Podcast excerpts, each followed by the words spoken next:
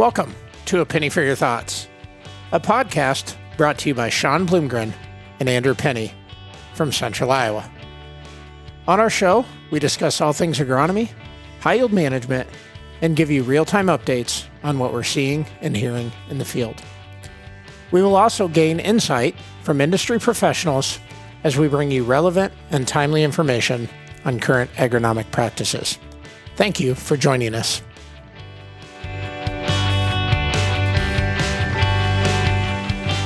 Welcome to A Penny for Your Thoughts. I am excited to be back. Andrew, introduce our guest this week. Yeah, Sean, thank you. I'm pretty excited. This is our first guest that we've actually got the recommendation to interview from one of our listeners. Yep. You know, we've had a number of topics that people have given us, and so I'm excited to have Dr. Santiago Mideros from the University of Illinois Urbana-Champaign. Santiago, how are you doing? Very well, thank you. Thank you for the invitation, and thank you for your listener who recommended. I hope I can give some good the pressure's on now, huh? Yeah, set a pretty high bar. Dr. Mideros, we start our show with the same question for our guest, which is, tell us, well, first, I guess, before we start, tell us a little bit about yourself. Tell us your education, your current role, and kind of what you're passionate about in the agronomy space. Yeah. Well, I am, as your listeners might notice by my accent, I was born and raised in Ecuador and in South America. I think I moved to the Ohio State University for my master's. In plant pathology, they're working with on soybeans with Dr. Anne Dorrance, and after that, I moved to get a PhD and also plant pathology at Cornell University, working on the genetics of plant disease resistance, specifically on corn there. And well, I worked for a few years with BASF Plant Sciences, and then I moved to the University of Illinois here as a plant pathologist in the Department of Crop Sciences. And here I work on the overall research goals in my lab are to there's many, but some of the focus is on studying plant pathogen variants, right? So either we call them different things. We call them strains, we call them races, pathotypes. They are variants of these organisms that are causing disease. We want to know how they arise, and while we're doing that, we want to monitor and see if there is new variants out there that could mean trouble or not. And some of the things we work, for example, we're working on a paper now that how weed resistance affects the populations of Fusarium graminiarum that causes Fusarium head blight. And so first, one of the cool things that we're finding there is that it's opposite of what we first thought, right? So the more susceptible varieties seem to have the most aggressive strains on there, the most aggressive variants. Mm. So in this case, it seems like this small increases on resistance that had been happening in the last decades, thanks to breeding efforts, will eventually solve that problem of Fusarium head blight if things continue going in that route. Yeah. So that's an example of things we do. We also study host resistance a little bit. We have a starting project on that with Pythium on corn, but we can go into more details as we go forward, I suppose. Well, we like to start with kind of a not necessarily related to our specific topic of conversation question, which is just, in agriculture today, what has you the most excited? Well, there's so many things. Right now, I think, and we can go also... the integration of all this new knowledge, right? So there is so much new knowledge about the genetics, about the inputs that we're putting in. There is this digital agriculture, or what I will call it, the integration of all the technologies that is so much that is hard to just one person understand. So we need help from computers for that. And I think that's part of the reason I went into studying these pathogen variants, because I think we understand a lot of things now about the genetics. We understand even about weather, right? So we're understanding a lot more how weather changes the performance of varieties or diseases. But we don't know much about those the variants of the pathogen. We don't know a lot about how pathogens are changing or they are also living organisms, so they have a lot of genetics there, and they are evolving. And trying to be able to generate enough information from the pathogen side so that they can be integrated into these predictive models that go into being more able to predict the future, right? So that's kind of what I think is the goal of science. We have at this point it'd be unreleased, but recently recorded podcast with Dr. Sean Conley from Wisconsin, and it's fascinating to think about and parallels with what you're talking about. Just this concept of we have all this data, now can we apply it in a way that is predictive and helps us make good decisions in the field? And that certainly is exciting to me, because it's the application of this information is going to be so critical to maintaining food production and profitability in farming systems. So it's a great answer. I love it. And I think we all should be excited about, utilizing this data to help us. Andrew, why don't you lead us into today's discussion? Yeah, I'm really glad someone recommended you to come on here, Dr. Mideros, because, I'm thinking back, whether it's corn or soybeans, we deal with Pythium in both corn and soybeans. We have Phytophthora in soybeans. And so, you kind of your specialty is looking at those oomycetes. And I just think back to, as I was prepping for this, I think back to 2021, and we had, and actually even 2020, we had such dry conditions in 2020, and yet we still had severe root rot with a lot of soybeans and corn. And then I remember 2021, we were extremely dry during planting, and yet we probably had the worst year that I've ever seen with root rot in soybeans. And we had so many answers, or I should say, so many questions that were just unanswered. And trying to think, is it Fusarium brigaformi root rot? Is it Pythium? Is it Phytophthora? And there was just, like I said, I feel like we just know so little about root rot diseases and pathogens compared to foliar. It's just so much easier to study foliar diseases. And I think there's just so many, and a prime example would be, we had Tamara Jackson Zims on here talking about crown rot. And, we have far more questions that we need answered than we actually have answers. And so I'm glad that we're having you on here to discuss oomycete pathogens and root rots of corn and soy. And so I figured we'd start with, having you describe what is an oomycete? We all have to talk about bacterial, viral, fungal diseases, but here we start talking with root rots, and we have this other class, oomycetes. Yeah, well, I'm glad you asked that. That often comes up, but the thing with oomycetes is that they look like fungi. They have these filamentous type of growth, and many of them are able to cause plant diseases. On that, they resemble fungi. On the other hand, they are on a totally different kingdom from the fungi, and we all know that whales are not fish, right? Even though they have fins, dolphins, right? They live in water, perfect. And they have fins, right? But they are not fish. And I've never heard that. I love that.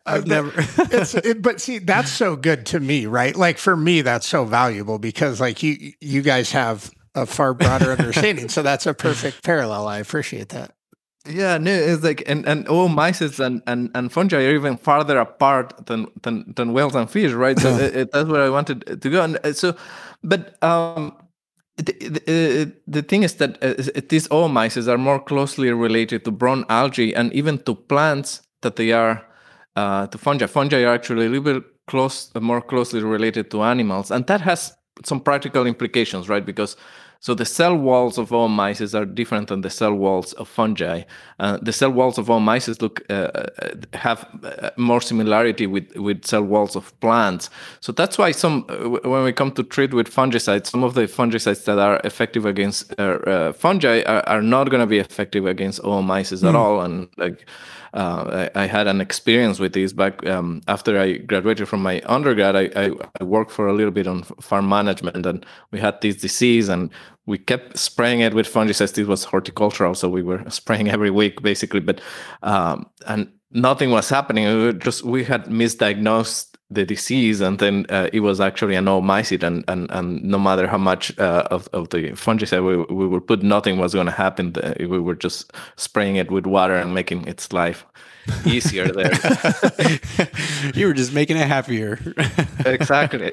So and then the same is opposite, right? So some things that are very good for all mice, to control all mice, are not going to be very good for fungi. And this goes into the issue of like the seedling blights, right? So with seedling blights, we have so many pathogens there involved. We have many, many species of Pythium. We have the Phytophthora, and then we have the fungi, the true fungi. We have the Fusariums or Rhizoctonias that are going to be able to also cause seedling blight. So it that's why it's a difficult problem right now with the seedling blight. Nope. Mm. I have a couple questions swirling in my mind, but they're not. I don't have clarity enough to ask them yet, so we'll auger in. When we think about Pythium and Phytophthora, Pythium in corn, Pythium and Phytophthora in soybeans, the Corn Belt is pushing earlier planted soybeans, right? We see a correlation to yield in soybeans. And we're not really delaying corn planting to do that, right? We've just started planting soybeans earlier. So talk us through a little bit around just conditions that favor these particular pathogens. Well, yeah, it seems like those cold planting really favors things such as Pythium, right? Especially Pythium and on soybean.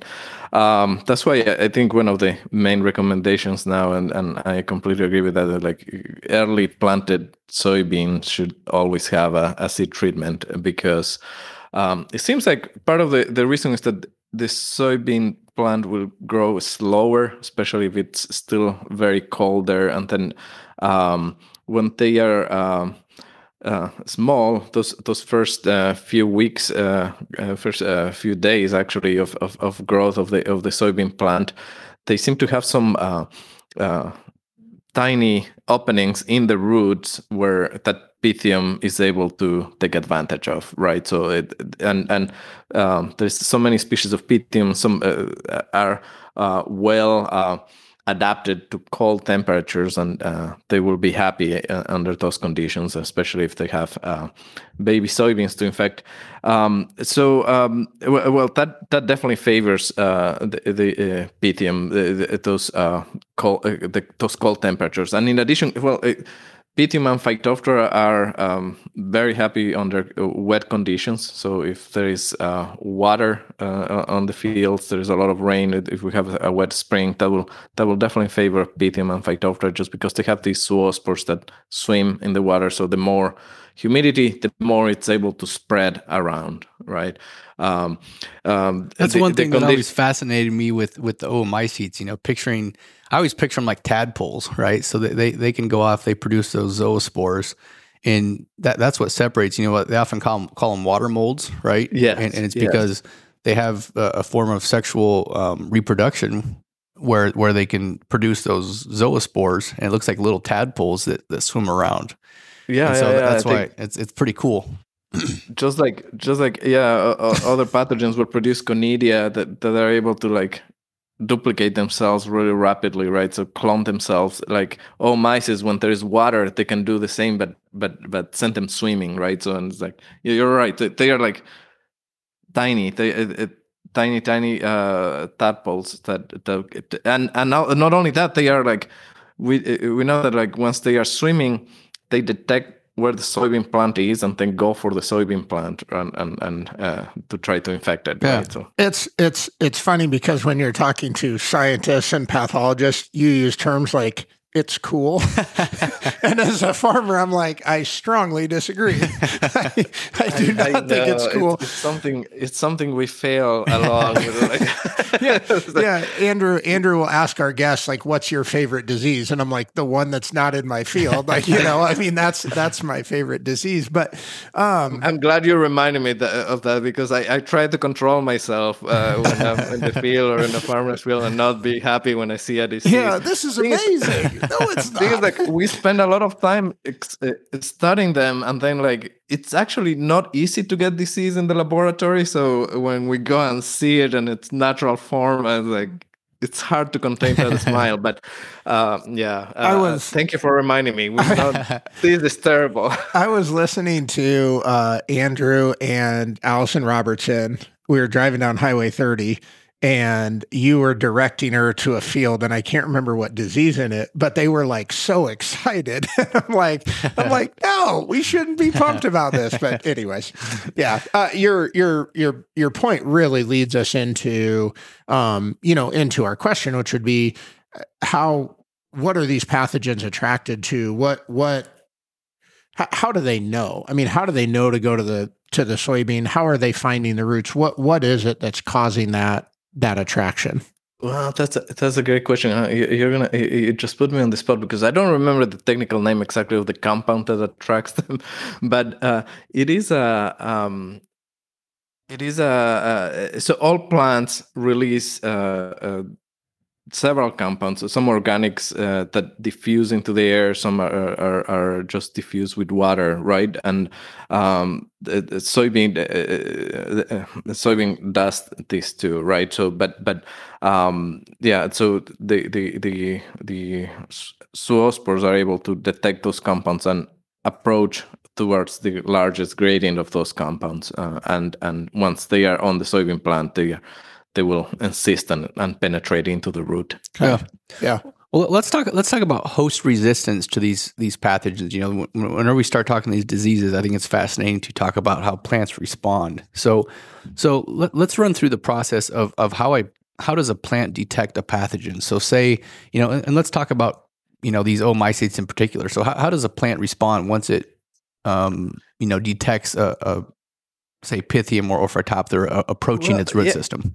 That's a good question, and there is a lot of effort into understanding that, and it seems to be very similar between how the plant responds to not only oomycetes and fungi, but also how they respond to nematodes, for example. So the plant has its own immune system, and that's what helps with the defense and keeping all these other organisms at bay, right? So plants have this amazing ability. That's why we all like them, that they can fix food out of the air, basically, right? So they are fixing carbon out of the air using solar energy. They are amazing, right?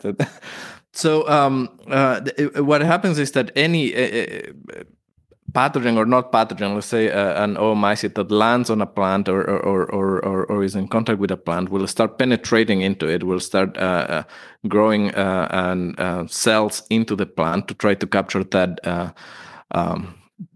food, those carbohydrates, that food.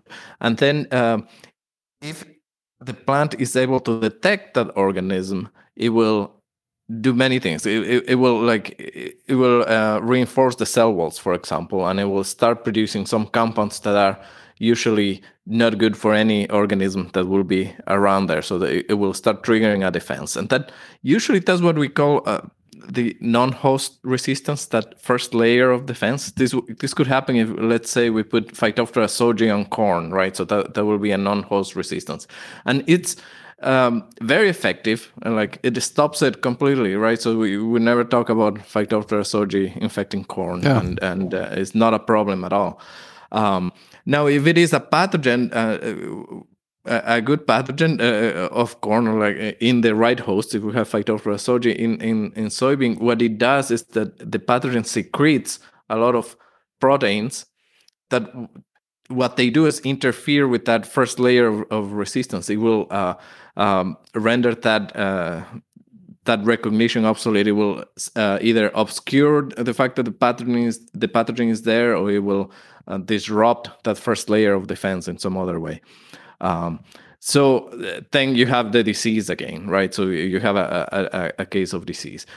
If in addition to that let's say now a soybean variety with a resistance gene, in many cases what these genes is recognized that those secreted proteins from the oomycete that were disrupting the defense, they will recognize that protein, and then they will trigger another layer of defense, in this case, which usually is the hypersensitive response, or it kind of triggers the self-destruct button in a specific cell, and then in this case it could, if it is Phytophthora sojae, it will disrupt the ability of the pathogen to infect very effectively, right? So if it recognized that pathogenesis mechanism, that pathogenesis protein there. Now, of course, pathogens have the ability also to vary. So in some case, they will drop that. What they could do to cause disease again is drop that one compound that was being recognized, something it has the ability to cause disease again. So that's kind of the current understanding of how this whole thing works. And well, it's there's a lot of more specificity for each one of these interactions, right? So we're talking Phytophthora in this case, but people have identified some of these proteins very with a lot of detail in some cases, right? Yeah. But in some cases we don't know much, and we just follow the general model in this case. Yeah, yeah. You started giving me flashbacks to one of my favorite classes in grad school, and I remember I would have to give a shout out to Dr. Steve Widom at Iowa State, and he's a virologist, and I remember we started, you know, it kind of kickstarted the passion I have for studying virology and just understanding it. I'm by far no molecular person.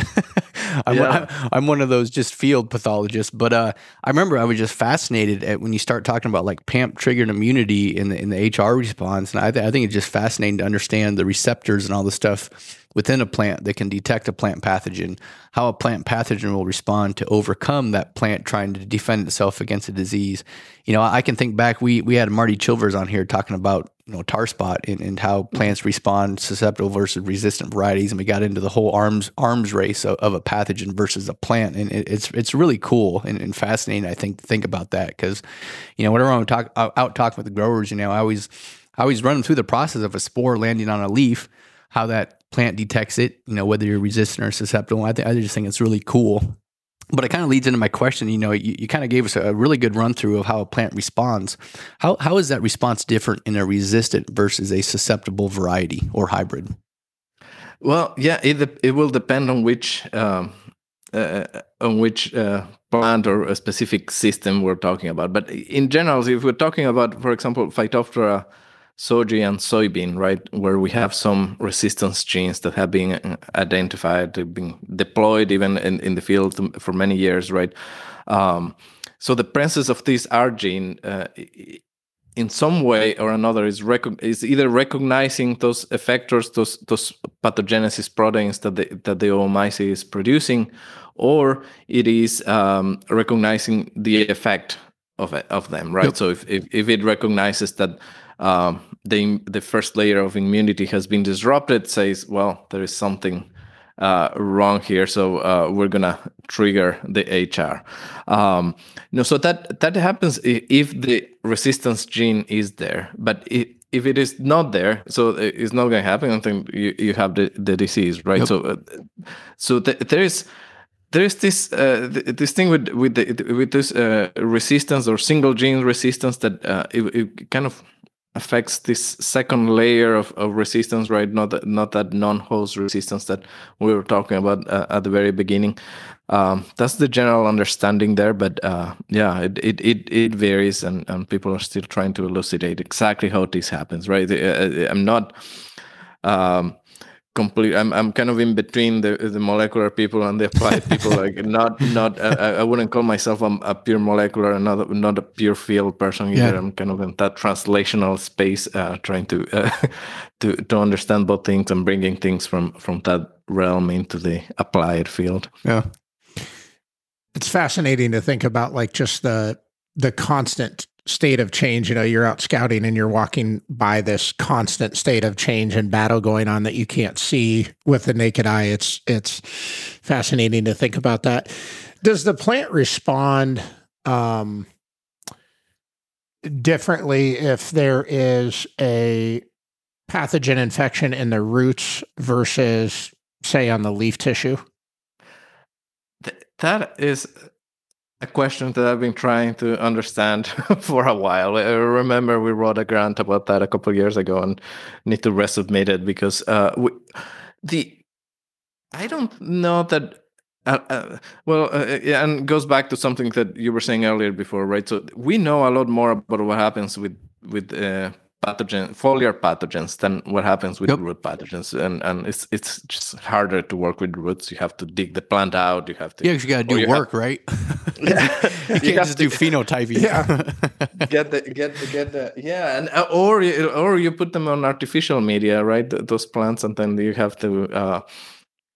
The things under artificial medias or hydroponics are not necessarily the same that's happening in the field, right? So, yeah. But I am very curious. I mean, if we have these pathogens as Pythium that is only able to infect roots, it seems, right? But is able to infect many roots, corn, soybean, even soybean, wheat, etc. Right? Then we have Phytophthora sojae is able to infect roots and stems, but nothing else, right? So this one wouldn't infect other crops.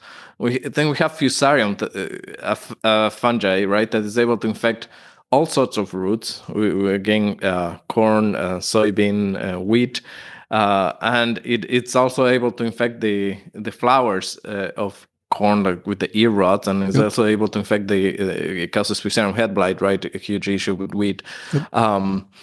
So what is, I wonder what is similar, what are the similarities between the root tissue and the flower tissue that allows Fusarium to infect those two, but not the leaves, right? So we never talk about Fusarium infection on the leaves.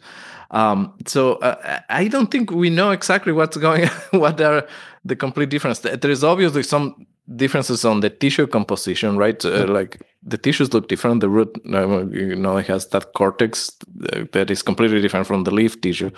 But I'm wondering if there is more to that and something that we could learn and use it for managing some of these diseases. Yeah, I also wonder about prioritization in terms of the stage of the plant, whether it's corn or soybeans in vegetative state. Is it going to prioritize a root response versus a leaf tissue response? And as you switch into, a higher emphasis on sunlight capture, would it prioritize a response to the leaf tissue versus the roots? And that's probably all ties in with the unknowns, right? We would assume that if you're vegetative, it would focus more on sugars and energy going to the roots, right? Versus once you hit reproductive stages, but I think that would definitely fit within your.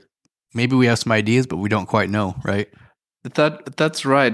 There's a lot more to study in that area. Like I spent a couple of years of my life studying these stalk rots, and with Fusarium, for example, on corn. Fusarium does infect the roots, and even on healthy-looking corn, you can get some isolates of Fusarium out of it. But then you get. Towards the end of the season, it seems like go haywire and get really aggressive in some cases and start going through the stem of the corn plant. Yeah. At the time that there is this switch right towards the fruit, the ear being the sink of the nutrients. So I don't think that's very well understood either, and there is a lot to learn from that. I don't remember if it was Dr. Chilvers or if it was our conversation with Darcy Talenko, but talking about how tar spot seems to have an understanding of the plant approaching its its physiological senescence, and then the disease knows to, you know, to start just releasing a ton of spores. And it's like, it's just so terrifying, you know, to think about like a pathogen that's that intelligent. I don't know if intelligence is the right word, but that understands that physiological. It's like it's pretty cool stuff. It's not cool. It's not cool. So it's terrifying. So Santiago, let's. I remember another thing that kind of leads us next question. You know, you start talking the fitness cost. You know, plants have this immune system; they can detect, they can produce secondary metabolites and different, you know, things to try and manage or combat that pathogen in the infection. I remember just starting to learn and understand that with Dr. Widom at Iowa State. Do we have any grasp yet on the fitness cost of associated with plant the host resistance? Because I would think, just thinking about that, you know, thinking about corn and soybeans specifically, I mean, or any plant, you know, to upregulate and sense that, you would think there would be a fitness cost associated with that. Yeah, absolutely. That's an important question also with a lot of applied impact, right? So because plant breeding goes into selecting for more higher yielding varieties, and if they start selecting for more resistant varieties, that if it has a cost to it, right, having more it will decrease yield, right? So if it is costing the plant too much. But one of the things is that, well, when we're looking at it from the more molecular level, it seems to be very induced, the resistance, right? So it first there has to be some sort of sensing, and then that sensing triggers some sort of response from the plant. So ideally, there is that way, right? So if it is an induced type of resistance, I think the cost might be minor. Now that would also, we have to keep in mind that we're talking about corn, soybeans that are, well, corn even more, right? So corn is a very domesticated plant, at least what we grow around here, highly domesticated, right? So we've already affected the fitness of the corn plant to favor or needs, right? So it's more of an issue of can we select corn plants that are high yielding and resistant at the same time? I think that is very much possible, especially with these induced types of resistance, right? So that wouldn't get yield too far down. But yeah, it ought to have some sort of cost if it is not an induced system. If it is all the time expressing all these defense mechanisms, it's gonna mess up the plant. Yeah. So as we continue to talk about, you know, host resistance, these different signaling pathways, you know, PAMP triggered immunity. I remember just hearing about it, and I can't remember any of it, nor do I know anything about it. But I know there's we have I'll say technology where we can, in certain crop species, and if I remember correctly, maybe citrus trees would be a good example. But we have situations where we can induce host resistance to kind of prepare the plant for a disease. Like if we know a disease is going to impact a plant or infect it, we can kind of apply a treatment to induce host, induce resistance. Are you familiar with any plant species where we would use that? Yeah. Actually, there is this product, what is the active ingredient, acibenzolar, that has been in the market for a few decades now, and it's labeled for horticultural crops, I believe, and I've seen some research recently coming from Brazil on soybean, because, well, they have to deal with this with soybean rust, which is a big problem for them, so they're looking always for some sort of alternatives and trying to put something like, if things is something, adding something like that will trigger the plant immune systems, would help with major pathogens. But this goes also back to your previous question. Like with these products, I do see when I haven't worked with them in many years, but when I used to, they did used to have a little bit of a cost, right? So the plants do seem affected, and it's like when they start just trying to defend themselves all the time. So there might be a cost associated when we start doing these products that just trigger defenses, no matter whether the pathogen is there or not, because you know, this other defense that we were talking about is it's something that works at the cellular level, so it's very specific, right? So a few cells get affected and that's it. But if we apply a product to the whole plant, every single cell in the plant is going to be reacting, right? So it I think it gets more complicated. It will have to be something more specific, right? So just like perhaps something that primes the plant to react under very small conditions. But I think in that case, we're better off with genetic resistance, right? So if it's already in the genes, it will work that way, right? So if it's something that recognizes the pathogen, it will be induced and it will be effective. So I'm a big fan of genetic resistance in general because of that. You mentioned the advancement of technology. As you are continuing your research on the signaling pathways and the interactions between these pathogens and the plants, I guess over the next, decade, how are you hoping your findings get used? What's your hope to have be the outcome of the research? Well, it's as I was saying, like I am very curious about understanding more about the genetics of the pathogen, right? So we don't know that much about what are the weapons. When I was saying the pathogen starts growing into the plant and starts releasing its proteins, there is hundreds of compounds that go in there, right? Yeah. And we know about a few of those, but not about most of them. What are the weapons that our enemy has there, right? So another thing is like knowing these compounds could also help us identify the pathogen, right? If even before it's a problem. I've always had this dream that we have like some spore traps out in the field, and then they can detect, oh, this is a pathogen that it could be a problem with our specific variety, right? But to do that, we'll have to know the pathogen arrived, we can do already, right, with these spore traps. But is it a dangerous, right? Is it coming armed with all these weapons that could make it a problem for us? So I think that's where I will see this knowledge on the pathogen variants could go into in the future. Mm-hmm. It's exciting to think about the predictive modeling and the ability to collect some of that information in real time instead of, I guess, looking backwards and talking about what happened. But you really got me thinking. I mean, what if 10 to 15 years from now we had the technology, we could identify all the proteins, effectors, everything associated with specific races or populations within a disease? And then what if we had the knowledge and technology to any variety or hybrid out there to take a quick tissue test or run a DNA analysis, run it through PCR or something, and we could detect, is this specific variety or hybrid susceptible, right? Yeah. Does it have the mechanisms to overcome?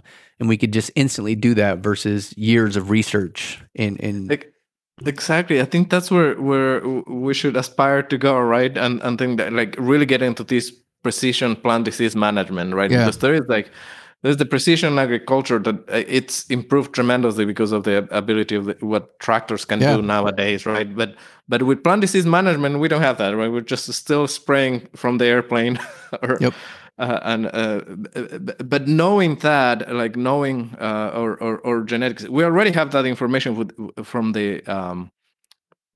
the plant genetics. It could be done before the variety is out there, and we're just probably not exploiting it all the way yet, because we could know which genes are deployed, right? So, but what we are still lacking is what are the pathogen variants out there, right? So where they are, and is the combination of this plant variety with this pathogen variant going to be a problem or not? Yeah. Right. So probably we could already know.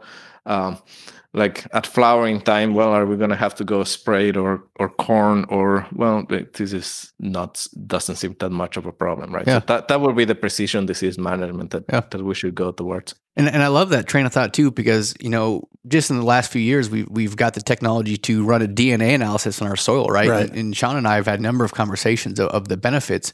And I feel like we're not quite there to, it's cool information, but we're not quite there to actually be able to use that data. But long-term, as I think about how this technology could be used, you know, what if in 5 to 10 years, we could run that DNA analysis, look at all the good and the bad, we'll call them cooties in honor of Darren Mueller, the good and the bad stuff, fungi, bacteria in the soil. And what if we could relate that back to the genetics that we're planting and what that relationship is. So I think it's you got to start somewhere, right? But I think thinking down the road where we want to go kind of helps you get to that point, right? And establish what you need to do to get there.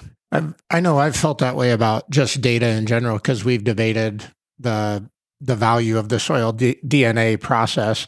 And to me, we have to have a library to ask a question, right? Otherwise, we don't have the data to ask the question of. So even though we're not necessarily ready to deploy based on that information, it's, I believe starting to collect that is going to be really valuable. But Dr. Mideros, as we wrap up the science portion of part one, is there anything you want to add to this discussion on the science side? Part two, we'll discuss, you know, practical management, but on the science side, anything to add? No, I think I'm good for now. Let's see how we do on the practical side, and then maybe that will trigger some other thoughts from the science. Right. Well,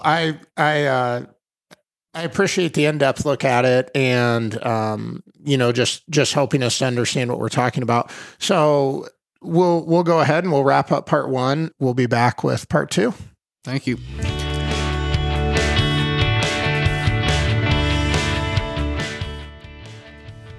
Thank you for joining us on another episode of A Penny for Your Thoughts. We love your feedback.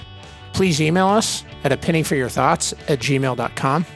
That's a penny, the number 4, your thoughts @gmail.com, or reach out to Andrew and I on our social media.